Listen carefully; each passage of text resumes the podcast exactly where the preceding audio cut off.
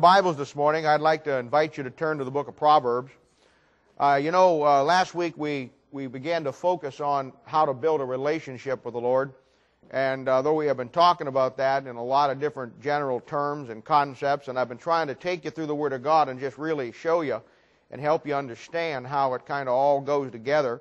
And uh, we've been taking, uh, you know, two or three weeks at a stretch and, and talking about doctrinal principles, and then we've been taken uh, a couple of weeks in defining how you apply those. And last week we were in Deuteronomy chapter 29. Well, we were a lot of places last week, but we finally wound up in Deuteronomy chapter 29. And we were talking about what it means to have the Lord Jesus Christ as your own personal Savior. And, uh, you know, as I said last week, we've, we've so cheapened and so commercialized in Christianity the word personal. And uh, we use that now in an expression that really doesn't carry with it the weight of, uh, of everything that it really means in the Bible. So we talked about that last week. And I thought today what I'd want to, I want to do is kind of uh, uh, give you, a, I know, another per- perspective on it. In fact, I thought, we're going to go to Proverbs chapter 2. I thought what I would do is, is show you what the wisest man in all the Bible, and certainly the wisest man in all the world, show you what he said about having a personal relationship with the Lord Jesus Christ. I guess if there's any book of the Bible that I would like to just totally, completely understand and, and have uh, the access of total recall in my mind, it would be the book of Proverbs. I believe that the book of Proverbs, without a doubt, is probably uh, the book in the Bible that contains every issue that you're going to get into in life. I think the rest of the Bible is written around the book of Proverbs from a practical standpoint. I think every illustration, every example, every man and woman Jesus meets, everything that you're dealt with in the book of uh, Romans and uh, 1 Corinthians, 2 Corinthians, I believe they all fundamentally go back to the principles that are found in the book of Proverbs. In fact, when we talked about building your foundation a couple of weeks ago, and we talked about building on that precepts, the book of Proverbs is the precepts. It is uh, an incredible book.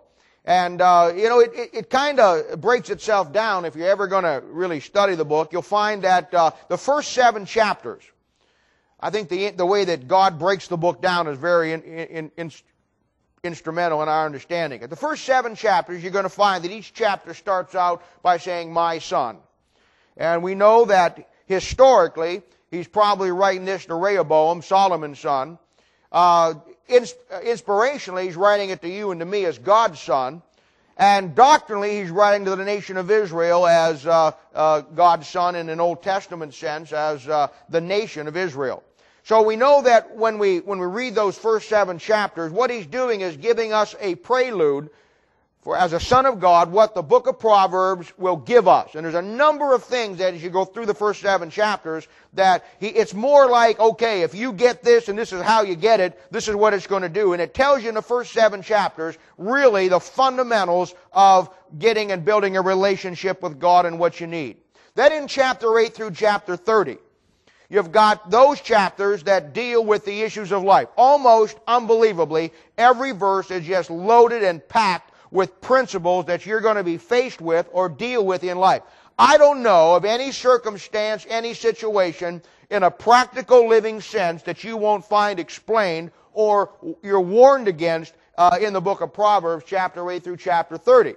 And then chapter 31, the end result, the virtuous woman. That virtuous woman is a picture of the church. And that virtuous woman is the end result, the byproduct of you and I doing what the book of Proverbs says. And my, my, my, how you can come down through that virtuous woman there and find all the things that fit into your life and my life as far as a relationship with God and ministering to other people. And uh, it's an incredible, uh, incredible thing. But I want to focus today on one of the great, one of the greatest proverbs for me. If there's any one passage of scripture that I really focused on early in my life, to really build that relationship with God, it was Proverbs chapter 2. I took it word by word, verse by verse, concept by concept, and, and explored it through the Word of God and then uh, put it into my own life as best I could. So I want to read that for you today in the first nine verses, and it says this, My son, if thou wilt receive my words and hide my commandments with thee, so that thou incline thine ear unto wisdom and apply thine heart to understanding. Yea, if thou criest after knowledge and lifteth up thy voice for understanding, If thou seekest her as silver, and searchest for her as for hid treasures, then shalt thou understand the fear of the Lord, and find the knowledge of God. For the Lord giveth wisdom, out of his mouth cometh knowledge and understanding. He layeth up sound wisdom for the righteous. He is a buckler to them that walk uprightly. He keepeth the paths of judgment, and preserveth the way of his saints. Then shalt thou understand righteousness, judgment, equity, yea, every good path. Father, we thank thee and praise thee today for the Lord Jesus. And we love you so much for all that you've done for us. And we ask you today, Father, to open up our hearts that we might receive the things of the Word of God that you have for us. Help us, Lord, every day of our lives, every, every week of our lives, and everything that we do to seek God's face and to try to build that strong one-on-one relationship with God, Lord, that carries us through uh, all the things in life. Help us, Father, to understand that there isn't a problem we have in life. There isn't anything that we have in life that, that uh, isn't, it, the problems are not solved by uh, the Word of God. And I thank you, Father, for our time today. I pray that you'll bless us, give us all the things that we need, and we'll thank you and praise you in Jesus' name. For the sake we ask it. Amen. Now, as I preach to you the Word of God every Sunday, I'm running a stiff opposition. And that opposition is simply this. The world is bombarding you with all kinds of things that are simply not true. And uh, most of God's people that don't get into the Bible never really grasp the reality, so they get caught up in all this. Uh, you're taught today uh, that that uh, that you're you're not responsible for anything. You're taught today that uh, as a as a human being that you're a victim of life. Uh, there was a time, you know, when man took responsibility for his own sin and his own problems. That doesn't happen anymore. There was a time where the preacher, the doctor, the whoever would say to the guy, you know what? You need to be accountable and take responsibility for what's going on in your life. Today, the preacher, the doctor, everybody else, they're on their side and saying you can't help being what you need to be. I driving down the street by my house the other day. I, I couldn't believe this. In fact, I almost wrecked the car. I had to come back and see it again. There was a church down the street from us, and I was going up to the store to get something. And there's a there's a, a, Methodist church or a Lutheran church. I don't care. I'm not sure what it was. But it was one of them kind of churches. And there, and it had a uh, on a slot. It had naturally had trees, uh, you know, planted every 20 feet or something like it, big trees. And they had a big banner stretched over the church that said Cultural Intervention Week. And on these trees out here it says, "We want," and each tree had a name. We want old people. We want young people. We want lesbians. We want gays. We want rebels. We want, I mean, the list was unbelievable. And I drove up there and I had come back. I said, I got to see that again. And I, and I drove back again and, and it, sure enough, in fact, I drove through the parking lot. And in fact, I wanted to get my picture taken along. I'm just a believer. You wouldn't believe me. It's unbelievable. And I thought to myself, that's exactly where, there was a time when men stood in the pulpit and preached the Word of God against men's sins. Today, we tell them that you're not responsible for your sin, and we blame it on society, we blame it on everything else in the world. And I'm going to tell you, I don't know what problems you run into in life. I've dealt with men that were drug addicts that told me, well, you know what? My pastor or my doctor and my psychologist told me that the ability to be a drug addict was in my genes, therefore, I'm just a drug addict because I can't help it. I've had alcoholics tell me the same thing. Well, I'm an alcoholic because it runs in my family. Well, let me tell you something. I have high cholesterol, and it runs in my family. But if you're a drunk or a dope addict, it doesn't run in your family. Those aren't, those aren't sicknesses as we're led to believe today. Now, why I said all that to say this. Whatever you're told in this world, whatever you're told in this world that goes against the Word of God, that you're not responsible for whatever you are in your life, let me tell you something. You are responsible. You know what? You have within you, and I kind of, I kind of believe in that. I kind of believe that each of us has within us the ability to be an alcoholic or a drug addict. I believe that. I don't believe it's passed on through your family. Well, yeah, I do. But I believe it's not passed out through your family genes. I think it's passed out through your old sin nature that comes from Adam. I got some more news for you. Everybody in this room, if you, everybody in this room has the ability not only to be a drug addict, not only to be a drunk, you have the ability to be a murderer. You have the ability to be a rapist. You have the ability to be a Saddam Hussein or an Adolf Hitler or a Mussolini. You have the ability to be the most wicked thing in this life. You have that within you. It's not born through your family in the sense that it was in my mother's genes so, or my father's genes, so I've got it. You have it because inside of all of us is an old sin nature that has passed on down through having children. It goes right down. We bear it, children in our image after our likeness, which is a sinful image and a sinful likeness, and therefore, in that sense, you have, you have that inside you. And if you didn't have an alternative, then you wouldn't be responsible. If God just let Adam in the garden sin, and then walked out the door and said, well, that's the end of that plan, then you and I could get to the great white throne judgment of the judgment seat of Christ and we could honestly say, God, I'm not responsible because you let sin come into the world, and because you let sin come in, I am now faced with these things, and you have wrote in your Bible that man altogether is against God, that there's none that doeth good, there's none that seeketh after God. So, Lord, therefore, here I am. What I am, I had no control over, and God would have to say, Yep, you're right. But you know what made the difference? Christ made the difference. That book makes the difference. And once Christ the man who did allow God, the, the being that allowed sin to come into the world, once he, who yes he did, he allowed it to come in, but the same God that allowed it to come in is the same God that came down and paid the price to take it out. Now you have a choice. Now you don't have to be anything except what God wants you to be. Now there is nothing in this world that should keep you from God unless you choose it. Now, there's nothing in this world that will allow you to be anything but what you want to be other than yourself. Now, you cannot blame whatever you are on anybody else. It comes right back to you. That's why the book of Proverbs, and in particular, Proverbs chapter 2, is so vital. That's why understanding how to build a relationship with God is so vital. Because we like to blame our problems on somebody else. We love to do that. I recommend for most of God's people when I first meet them, and most unsaved people, a vacation. On the Isle of Reality. Spend a week there. Look at your life. See what's going on. And then realize that you are responsible for your life and for your sin.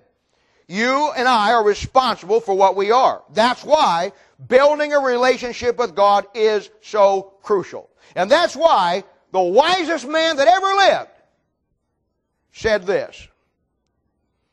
Verse 1. Well, let me before I get that. You know, you know what, you know when he said all we just read, you know what he, you know what he did? I don't know if you caught it or not. I just thought about it, so I had to stop myself and back up. But you know what he did? In, in what we just read, the wisest man that ever lived defined what your problem, my problem really is in life. He did. Now maybe you missed it. But if you read down through there, he tells us the two things that we get when we do this are the two things that man needs more than anything else because they're the two things that man doesn't have. You know what they are? I'll show you. Look down here. Verse 5. He said when you do this verse 1, you do this verse 2, you do this verse 3, you do this verse 4, this is what you get in verse 5. Then shalt thou understand the fear of the Lord and shall find the knowledge of God. Then shalt thou understand the fear of the Lord. You know what that is? That's who God is. You know what's going on with America today? They don't know who God is anymore.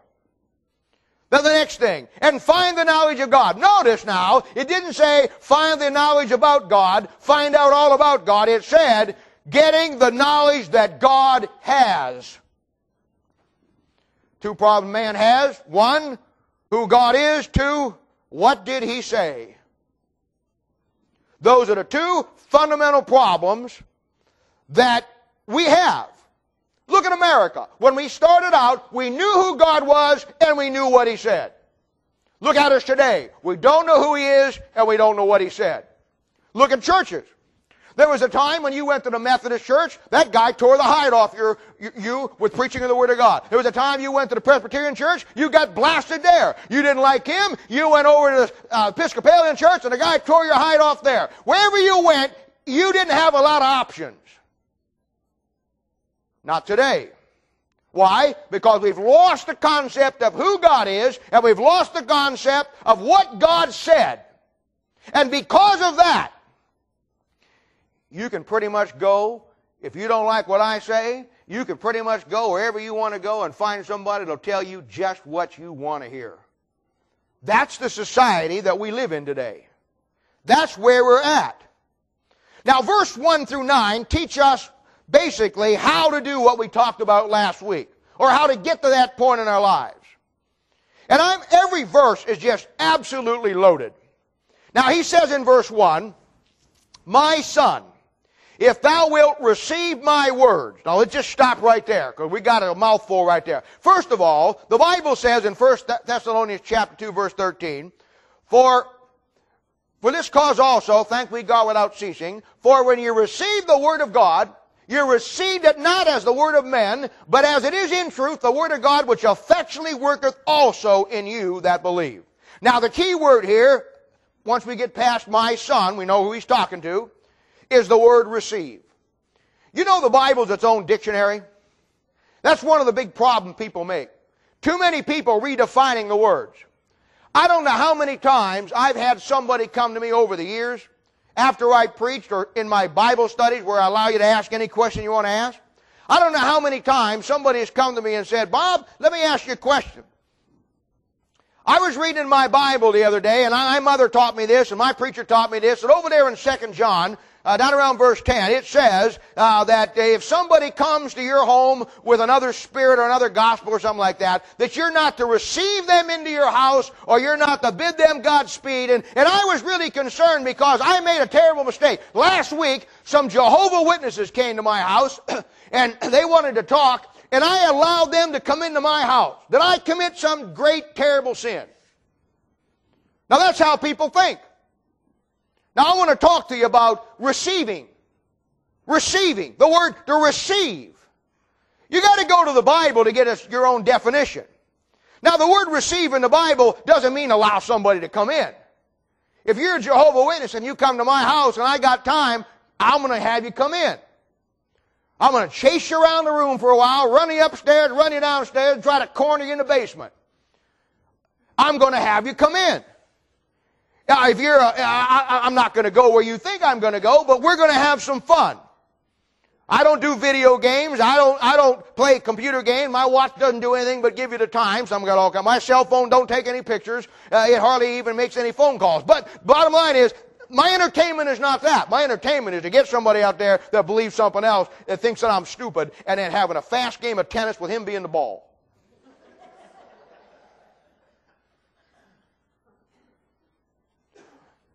I know how to play stupid better than anybody else in the whole wide world because I've been that way all my life.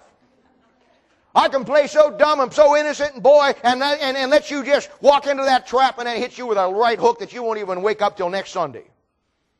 And of course, the Bible says, answer not a fool according to his folly, lest he be wise in his own conceit. Some people you handle very carefully, you handle very gingerly, and the Bible says, answer a fool according to his folly, lest be wise in his own conceit. Sometimes you deck them. And we talked about it. David and Goliath, the stones. And you look where he doesn't have the armor, and then you nail him. But when the Bible says that you're not to receive somebody into your house, it's not talking about that. The word received is defined for you in the book of 1 Corinthians chapter 15, verse 7, where Paul says, Receive ye one another even as Christ have received you. Now, that's the word receive. When you come over to my house, my house is yours. So if you have time, fix the porch. We did the thing. Uh, uh, my house is yours. my wife likes that. My house is yours. Truthfully, and I know you never do this, but this is how I feel. When I know you and you're my family and you come to my house, you can have whatever you want. You don't have to say, Bob, I mean, honestly, you don't have to say, Bob, can I have a bottle of water? You can go to the refrigerator, open it up, and just take what you want. You don't have to, honest to, honest to goodness. If, if you, if, if you're hungry and you got them over there, hey, you know what? You can say, Bob, can I make a sandwich? Sure, no problem. I don't have a problem with that. Don't eat the Twinkies. so they have one little parameter here, Twinkies. Don't eat the Twinkies. Twinkies are mine.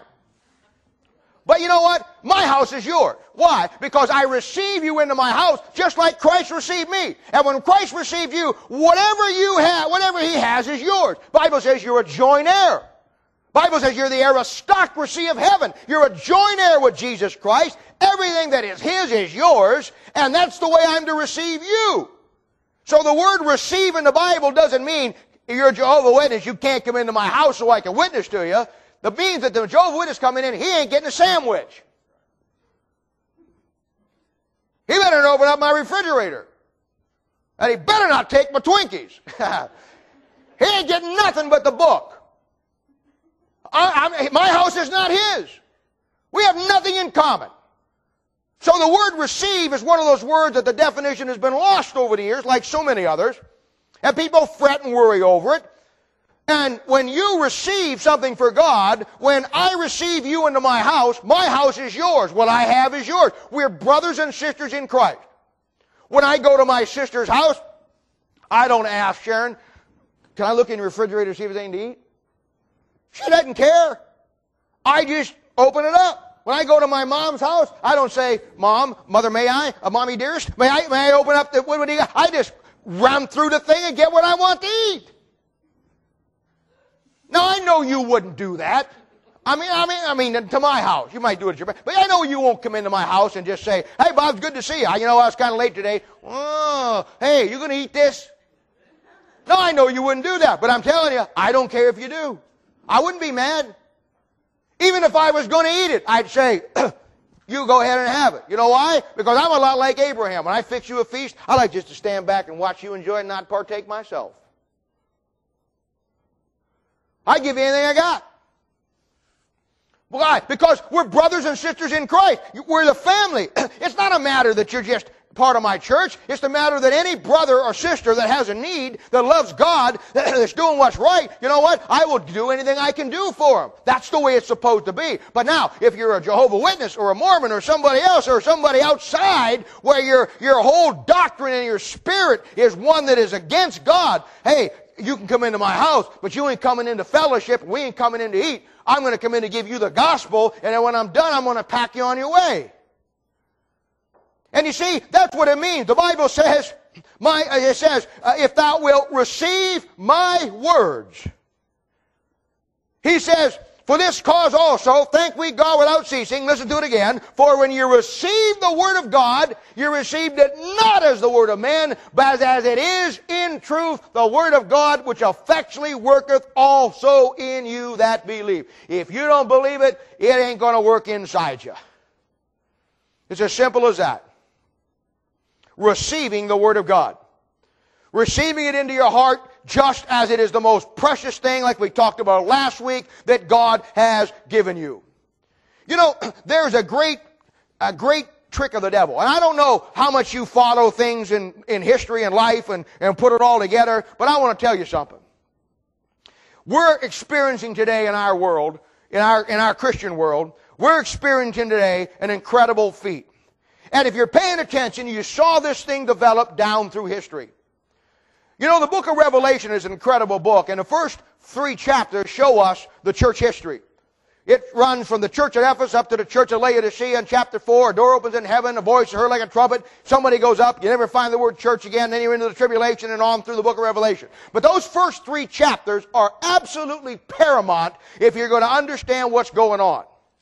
And when I start to come through there, I begin to see this trick being revealed. Thursday night, we talked about uh, uh, uh, Job chapter 40 and 41, and we talked about Leviathan, Satan, and we talked about how that God would not conceal, you know, his, his parts, his powers, comely proportion. And I showed you that's how the devil works down through history. That's exactly what we've got.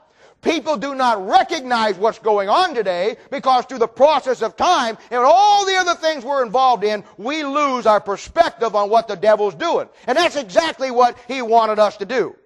But you'll come back there in that early church, and the first one you find is the church at Ephesus. The word Ephesus means fully purposed. Here was a church that was fully purposed to do the work of God. It had everything that it needed. It had everything. The apostles had just probably died off the scene. The men that were there had a fresh understanding. There was no lack of time. They had the Word of God was complete. They knew many of them had seen Christ and knew Christ. It was very clear exactly what the mission was. And this church, he comes down through there and he says, You're a good church, you have patience, you've done all these things, but he says, I have one thing against you. And what he talks about down there, he comes down, he says, You have the deeds of the Nicolaitans. He says, You lost your first love, the Word of God. And you have the deeds of the Nicolaitans. Revelation chapter 2, verse 6. Now, the Nicolaitans is the word that means uh, conquering the laity. And what happened here, we begin to see the early church get in a mindset very slowly that the common, ordinary man, you and me, could not understand the words of God. And very slowly the devil began to form a hierarchy that he was going to raise up. And he raises it up slowly as, as th- time goes on and doctrines come in and the Word of God gets, uh, uh, you know, uh, under control of the, uh, the people who are trying to take it over. And pretty soon, by the time you get to the Pergamus church, which is about 300 years later, the Pergamus word means much marriage. The church has been literally married to the world, and now it isn't the deeds of the Nicolaitans, it's the doctrine of the Nicolaitans. It went from deed, just doing it, to an official teaching and stand that this is what the Bible teaches, that you and me as common, ordinary people cannot understand the Bible. There's no way you can figure it out. It's just going to confuse you. So you come to me and I will tell you what it means because I am a Gnostic. I am a knower. I'm someone that has a higher spiritual plane than you poor saps and you can't figure it out. But you come to me and I'll tell you what it means. You know what that kind of attitude did? It brought in the dark ages is what it did. Because the Roman Catholic Church came to power They made it a capital offense for any common man to have a Bible that you could find out and receive the words of God. And they made it a capital offense, punishable by death. And they made leagues with kings and nations to wipe out, kill anybody that found with a copy of the Word of God. And oh, my friend, it threw this world into the dark ages. The most darkest period of time in history because the dark ages, simply put, is nothing more than when the Roman Catholic Church took the Word of God away out of the hands of common men and women that threw this world into darkness and there was no light from God's Word. And it was a time when there was no, nothing going on. It was just the, uh, the feudal system with all the big people on top and all the masses on the bottom. Boy, you watch that thing go for a thousand years. And God says, you know what? My people need the Word of God. And all during that time, I don't want to suggest for a moment that God wasn't doing some things, but God was doing it the way He does it many, many times through the severe persecution of oppression of a wicked religion to put the Bible believers down, but yet all they do is flourish. And I mean, while that is going on, people didn't have a copy of the Word of God. They were hiding it. They were, they were copying it at night by candlelight. There was people that maybe that they would wait months just to read a small portion of the Word of God. And we think, what a terrible time. I don't know. I don't know if it's terrible or not. Maybe it takes something like that for you to fall in love with your Bible. You see, we got a thousand Bibles. We got six sitting back there. We got cars of them. I got 25 at home. I count this week. How many of you got? We got so many Bibles, we don't know what to do with it. And what happens is, is we take it for granted, and it's, it's subtle, it's sneaky, and it's a trick of the devil, and I'm going to tell you something. I don't know that it's bad for somebody to hunt you down, to want to kill you for reading that Bible. Maybe that's the only thing that'll drive you back to God. Maybe it's the only thing that'll make you appreciate that precious book and receive it as it really is, the Word of God. But oh, God had plans. Oh, He had plans. Oh, wrong about 1300, an old boy was born down through there, and his name was John Wycliffe. John Wycliffe, he, he, he saw the need. He saw the corruption. And he saw what was going on, and he wrote the, he took the text out of Antioch, and he, he made the first Bible in English for the common man. And miraculously, he lived his whole life. The Roman Catholic Church never got him. He died uh, just a normal death. But the Roman Catholic Church hated him and hated his Bible so much. 70 some years after he's dead, Roman Catholic Church digs him up and executes him. Yeah, they dig up his bones, burn him at the stake like, wow. We showed you. He's called the morning star of the Reformation because in that darkness there was a light on the horizon. Oh, we take for granted the book God's given us. Last week I talked to you about the passion of the Word of God, of how that, you know what, you need to look at it like God just wrote it to you with nobody else in mind. But I'm telling you, there you have to understand, and we don't understand. That's a terrible thing about young Christians today. They get saved and they, they get no heritage of why they've got what they've got. Or the people that win them to Christ and teach them every week don't have a clue. Oh, a little bit longer along, along the way, a guy by the name of William Tyndale. Oh, William Tyndale. He translates it into English. He didn't so lucky. They call him in for the court of England, accuse him of heresy, question him through an inquisition of why you would do this and why do you go out there and tell people, encourage people to read the Bible. John William Tyndale said, you know what? You see that plowboy out there? Give him a Bible and in three years he'll know more of the Word of God than all the scholars in England. He understood what he had. He'd received it in the darkness. He wasn't as lucky as John Wycliffe. They took him. They tortured him. They tried to make him recant, and he wouldn't. And finally, they hauled him out in the, in a court in England at Archbury there, and they, they, they burned him at the stake, and they put the uh, wood around him, and they tied him to a stake, and they put the wood around him, and they lit the flames, and as the flames began to consume him, you could hear over the flames the last prayer of William Tyndale. His last prayer was based on his understanding the Word of God and receiving it and what it was, not the Word of men, but as it is in truth, the Word of God. For he cries out, one last prayer, Oh God, open the King of England's eyes. 75 years later, God honored that prayer and brought to the throne after Bloody Mary James the First and brought forth the grandest, glorious book this world has ever seen that went to all the world. God did open the King of England's eyes.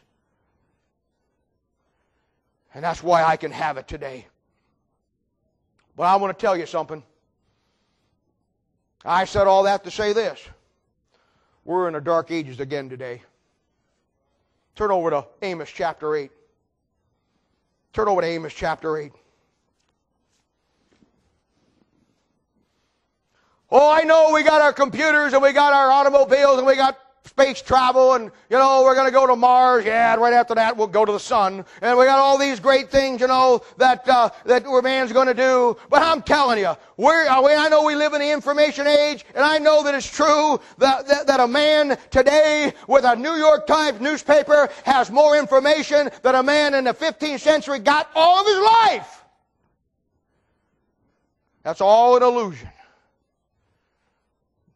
Amos chapter 8, verse 11. Behold, the days come, saith the Lord God, that I will send a famine in the land. Not a famine of bread, nor a thirst for water, but of hearing of the words of the Lord. Notice, the book's here. There's just nobody listening. And they shall wander from sea to sea, and from north even to the east. That's where we're at today. Men and women running around saying, like I said when we began, well, I'm this because of this, and I'm this, blaming it on everybody else, running to and fro, from sea to sea, even to the north to the east, to and fro, to seek the word of the Lord and shall not find it. You know why? Because finding that book one in here isn't based on your intellect.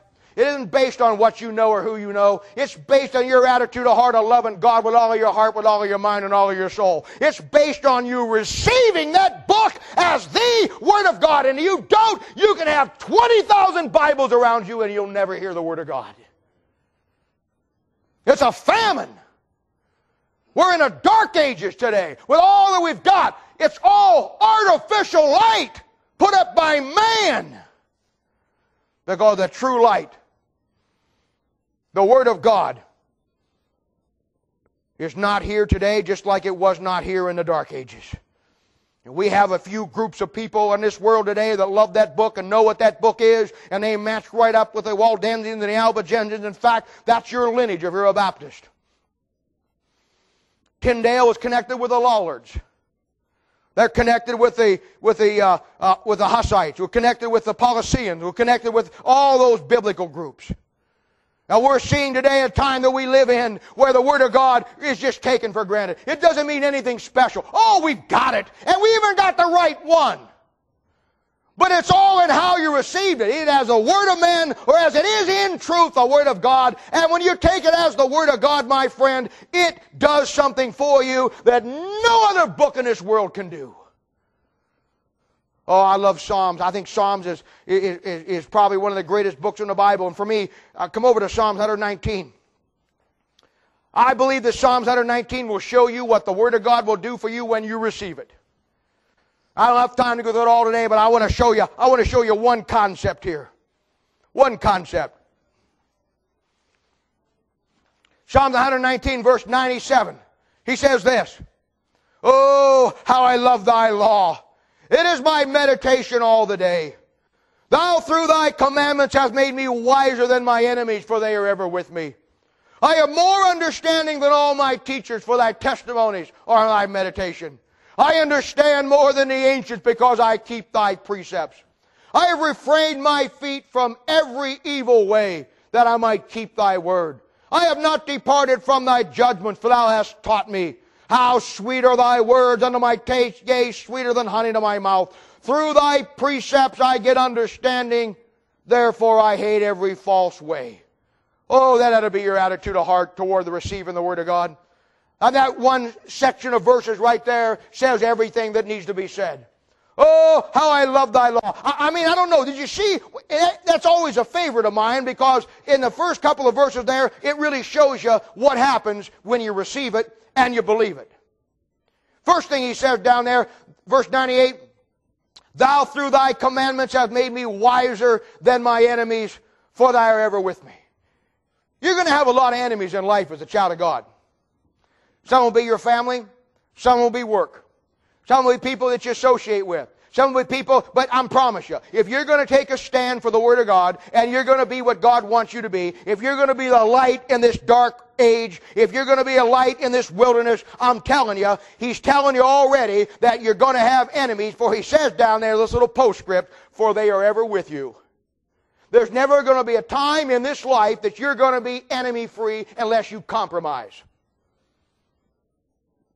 Now he says, wow, what a loaded verse. He's going to make the Word of God, when you receive it and you love it and it becomes your meditation, makes you wiser than your enemies. You know why? You get a different perspective. You get a different understanding. I'll tell you something else. You choose when to get angry. When you lose your ang- when you lose control and you get angry, you're out of control. And I'm telling you, if you don't, eh, eh, I've learned one thing about the Bible, two things about, a lot of things about the Bible, but this one thing particularly. God loves with a perfect love, and God hates with a perfect hatred. You know what the word perfect is in both cases? Unconditional. You know how you can hate as God hates perfectly and love as God loves perfectly? Don't get emotionally involved. Don't take it personal. That's what the Word of God will do for you. How does it do that? Because it helps you see what the real issue is. We're all, hey, we're all frail human beings, and we all want people to like us. And our feelings get hurt. I don't care how tough you pretend you are. You don't like it when somebody doesn't like you. And we just want people to like us because we're, that's the way we are. And we just don't like people not to like us. But the bottom line is you got to get over that because if you're going to stand for God, you're going to make a lot of people angry with what you say, and you're going to make a lot of people mad with what you do, and you just believe the Bible is the Word of God, and you're going to have your share of enemies. But anger clouds the mind. Because in anger, normally, when it's not perfect anger, you know what we do? We vent our own personal concepts. He said, You're wiser than your enemy. There isn't anything that really makes me mad. I mean, I don't like sin. I hate sin. I get mad at some of the things that, that this world does. I'm talking on a personal level. I don't, other than my family and my kids, I don't know what you could do that would really tick me off. I don't know what you could do to me that 15 minutes later you could say, I'm sorry, and I'd say it's fine. We'd go out and have lunch together, and I'd never think about it or bring it up again. You know why? Because I understand the issues in life. And I understand that I don't take it personal. And I also believe this. I believe that when you have the book, you don't have to, you can pick what you get angry about. I only have so much energy to expend. I'm a human being like you. I only have so many tears that can flow. I can only have so many emotions to give out. I can have only have so much anger to give here. I can only have, so you have to pick and choose where your battles are going to be. And a man who has no Bible in his life, who has no discipline in his life, he gets angry over everything or stupid things. You're wiser than he is, and you see his frailty and infallibility in those, temp, temper tantrums that he throws. I'm going to give you a great verse. Psalm 119. You don't have to look it up, just write it down. But you want this one. Psalm 119, verse 165. Great peace have they which love thy law, and nothing shall offend them. I don't get offended. I've had people come up, I do this all the time. I have people come up to me and they say, Brother Bob, uh, I just want you to know that uh, I need to talk to you here and confess something to you because uh, uh, you, you offended me by some things that you said today. I said, fine. Hold on a minute. The Bible says, when you love the Word of God, nothing shall offend you. Go ahead.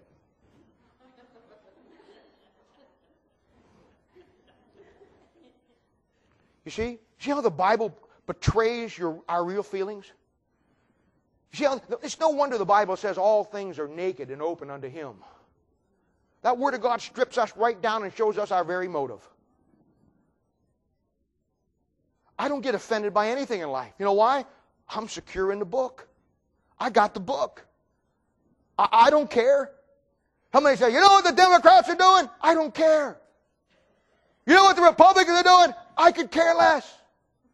It ain't going to be that. It ain't going to be one or the other. It, they're just playing around like little ants down here having a great time. One day, the one who owns the ant farm is going to come and stomp it all out. I don't care. Are you, are you a Republican or a Democrat? I'm neither. I'm a Christian. I don't take any political side. Well, this one over here, this one over here, the Democrats, they're liberal. They want all this liberal stuff. And these over here, hey, I got news for you. They're both crooked. You can't tell me that you can be a politician in the world today and be straight.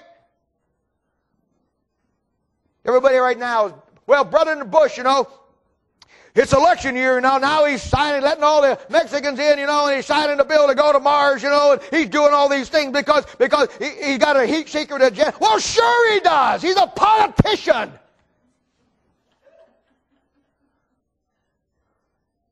Why, when you graduate from politician school, the first thing they give you on the way out is a secret agenda. Come on!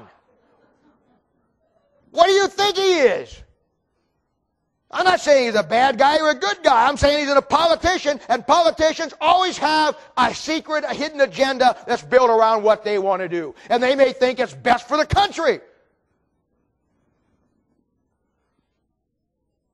I, I don't know. I don't care.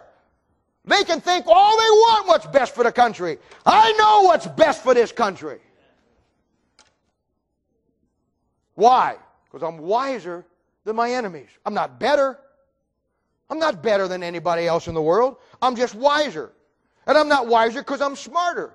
I'm wiser because I'm stupider. Is that a word? Stupider? You know what I'm saying. I'm wiser because I'm dumber. I'm dumb enough just to believe that God could write a book and preserve it that would give me everything in life to get me through life. So he says, he says, yeah, wiser than your enemies. And you'll be smarter because you'll be able to pick and choose and not expend energy on stuff that doesn't matter. You'll see through the smoke and the glass and see what the real issue is. And you'll come away saying, you know what? I don't care if they took my job. I don't care if they took this. I don't care if they took that. They can't take this. You got this, you got everything. You only think you got everything else when you got everything else.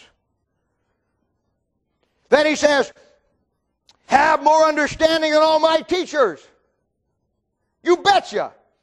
I went to school to the sixth grade, man. I know history, science, evolution, politics, all those religion. I've been through it all. I've read it all, and I, I understand it all. And the bottom line is, you know what? I believe what the book of Proverbs says that all that stuff without God and Israel is just the fields of the fatherless. Just wandering through the times and all that's going on.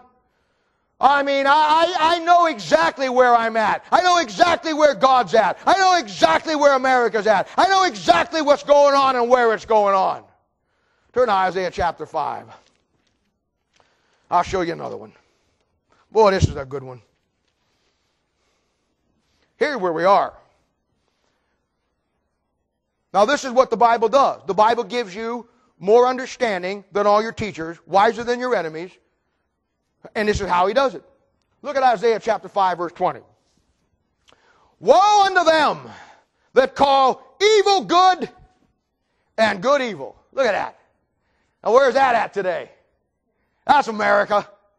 That put darkness for light and light for darkness. And put bitter for sweet and sweet for bitter. Woe unto him that are wise in their own eyes and prudent in their own sight.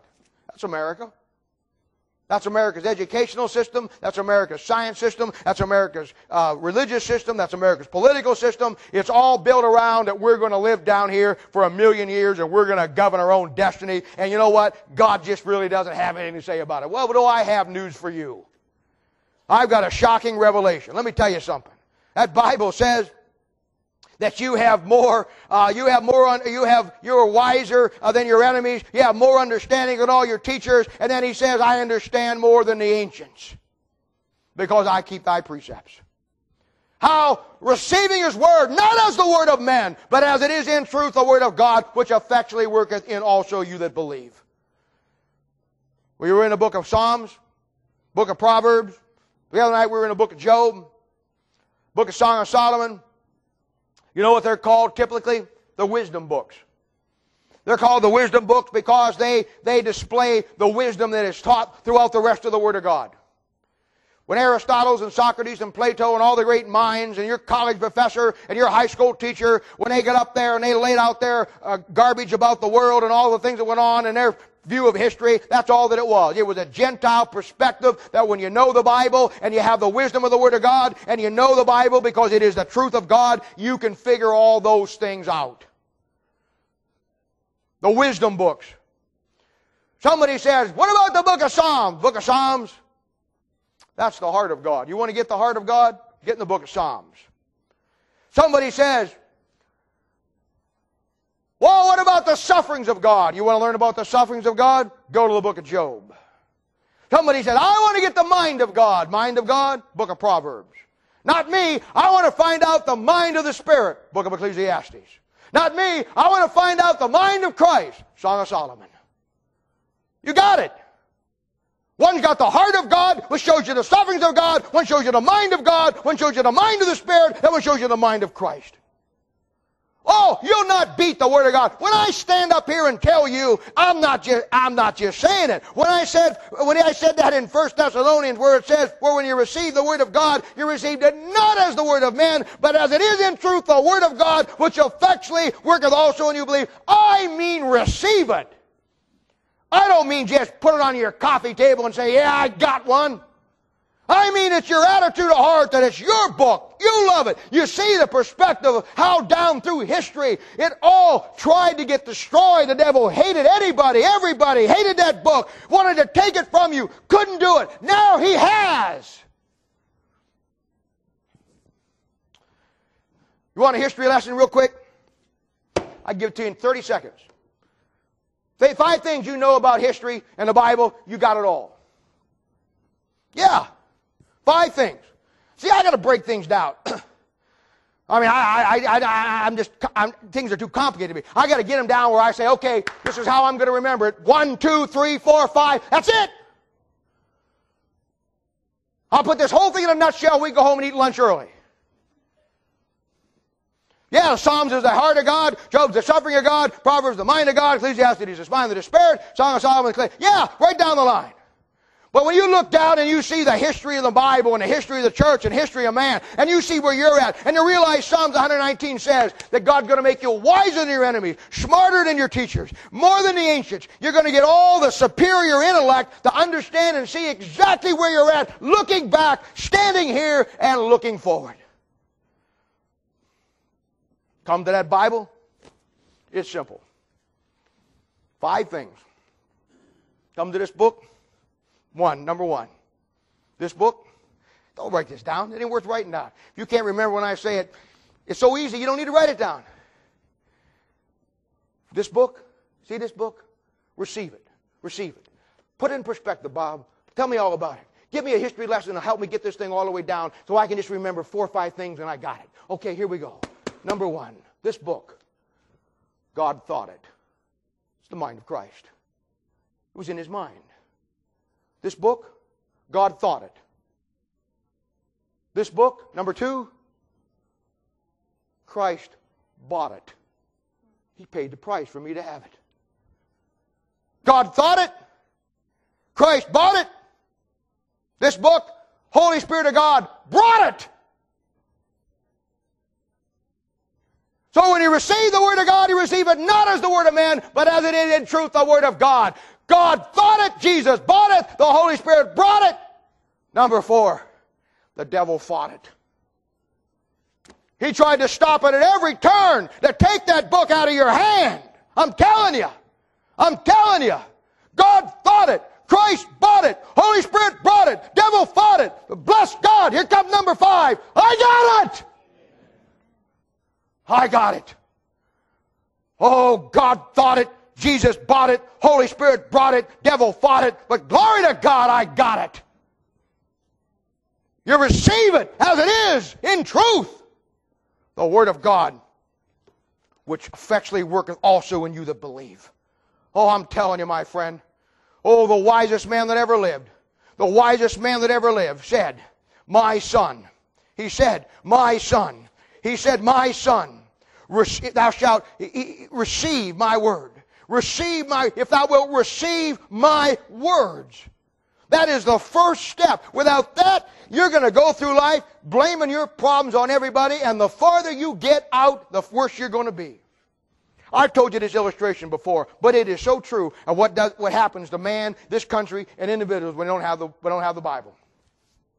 Years ago, I used to help out at a I, I, used to belong to a gun club, and they, they, they had a, a, a sight-in day every before deer season. And I went out there. They had needed to have some help, and what it was, they put an ad in the paper. Anybody that bought a rifle and you got a scope on it, and you don't know how it's not zeroed in, you don't have a place to go. Saturday and Sunday, 9 to 12, show up. We'll give you a coach. We'll help you get it sighted in so your rifle will be on. We don't want anybody getting hurt. Good. Well, I show up, and they give me this guy. Nice guy. He should not be hunting. Nice guy. And he and I could tell his gun was still in the box. Walmart tag still taped on it. I remember today it was a Marlin uh, 336 lever action 3030 or something like that. You know, nice wipe, nice weapon, nice gun. It still had the Cosmoline on it. So I said, well, let's do first things first. So I we wiped it all off. You know, he had the scope on it and all this stuff. You know, so I said, okay, here's what we're going to do. I said, don't load it yet because I got to go down here. in fact, would you sit in the car till I come back? You know, I didn't, I don't know this guy. So I go down there and I, 25 yards, you know, I mean, I'm going to do it the way we did in the military. You know, you put a target 25 meters, you know, and then you, you know, you know the 30-30 is going to either go up or go down. So you drop it either low and get that. So I, I was figuring, well, I'll get him on a piece of paper and then you know, we'll adjust him up from there. So I went back, put the target down 25 meters. I said, okay, now, now hold very steadily right on that. Take a deep breath. No, taught him all the things, you know, cock the thing back, you know, put the bullet in, and you know, and and he squeezed that thing off, and bam, man, that thing went off, and you know, I, I looked through a pair of binoculars down there, and and uh, I gave them to him, and I said, well, I said, I said, you're, you see right there, you just the, the paper target was about this big, and the bullseye was in the middle, and his, his his round went right over here on the edge of the paper, at 25 meters, and I said, okay, I said, well, we know what we got to work with. And I said, here, here, and I looked around, and he's, he's got his rifle. He's headed back to the car. I said, hey, I said, Annie, where you going? Annie Oakley. I said, where you going? He said, uh, well, he says, I, am I'm going hunting next, next tomorrow. He says, I, I'm ready to go. He says, that's close enough to get me a deer. I said, whoa, whoa, whoa, whoa, whoa, whoa, whoa, whoa, whoa, whoa, whoa. I said, come here. So let me tell you a little, little thing here. 25 yards of that target. Your gun is shooting 12 inches off at 25 yards. At 100 yards, it's going to be probably two feet off. At 300 yards, it's going to be over here, and if you take a 500 shot, you're going to shoot yourself. I said, You ain't ready to go anywhere. I said, Sit down. but he thought, you know what? Point being, God showed me this many, many years later. If you're off on your Bible, close range, what makes you think you're going to be on at 100 yards? In fact, the farther you go, the farther you get off. You have to have a point in your life where you start and you put that round right through the center of the bullseye. And then at 200 yards, you're right on. 300 yards, you're right on. 400 yards, you're right on. You have to get it zeroed in at the target. And I'm telling you, you have to start with that book. That book is the book that you start with, and when you receive it as it is in truth, the Word of God, and the wisest man that ever lived said, My son, if thou wilt receive my words, it's been defined for you now. You understand it. You can add this to what we talked about last week, and you understand what it means now to receive it. You take it as it is. It's your book, just as I would receive you into my home. Your mine is yours. When God gave you that book and you receive it, it's yours. And you've got to get it on the money when you start. That's why we're taking the time. That's why right now we've got to take the time to get you on target when we're here. So five, six, seven, eight years down the line, when you're way out there by yourself someplace, you're still on target. Otherwise, the farther you go, the farther you're off. And that's why it's so important to learn the Word of God. That's why I told you these verses are absolutely loaded. Absolutely loaded. Next week, I'm going to take it I'm going to show you from the Old Testament. When we get into the next part, I'm going to show you how you can go back to the Old Testament and you can find every kind of Christian you ever wanted to meet or did meet and come down to this bottom line of what it really means to love God with all your heart, with all your mind, and all your soul. It's the most unbelievable thing you have ever seen in your life. And when we get to Proverbs next verse, or next half of this verse, we'll look at that next week and I'll show you. You now, now know what it means to receive the Word of God. Next week, I'm going to show you how to hide it into your heart. We talked about it. I'm going to show you what it means, how to do it, how do you apply it, and what you're looking for when you want to do it. All right, let's pray. Father, we thank you. We love you so much for all that you do for us. And we ask you, Lord, today to take the words of God that we've talked about and help us to be on target. Help us, Father, in everything that we do, just to be rock solid with you. Help us, Father, to put our crosshairs right on the cross. And Lord, never move from that realizing that this book that you give us is the Word of God, and let us receive it as it is in truth, the Word of God. Help us, Father, in everything that we do to put the Word of God first. Help us never to do anything in this church that isn't based on your book. Help us not do anything in our lives that isn't based on your Word. And we'll thank you and praise you for all that you do. In Jesus' name, in the sake we ask it. Amen.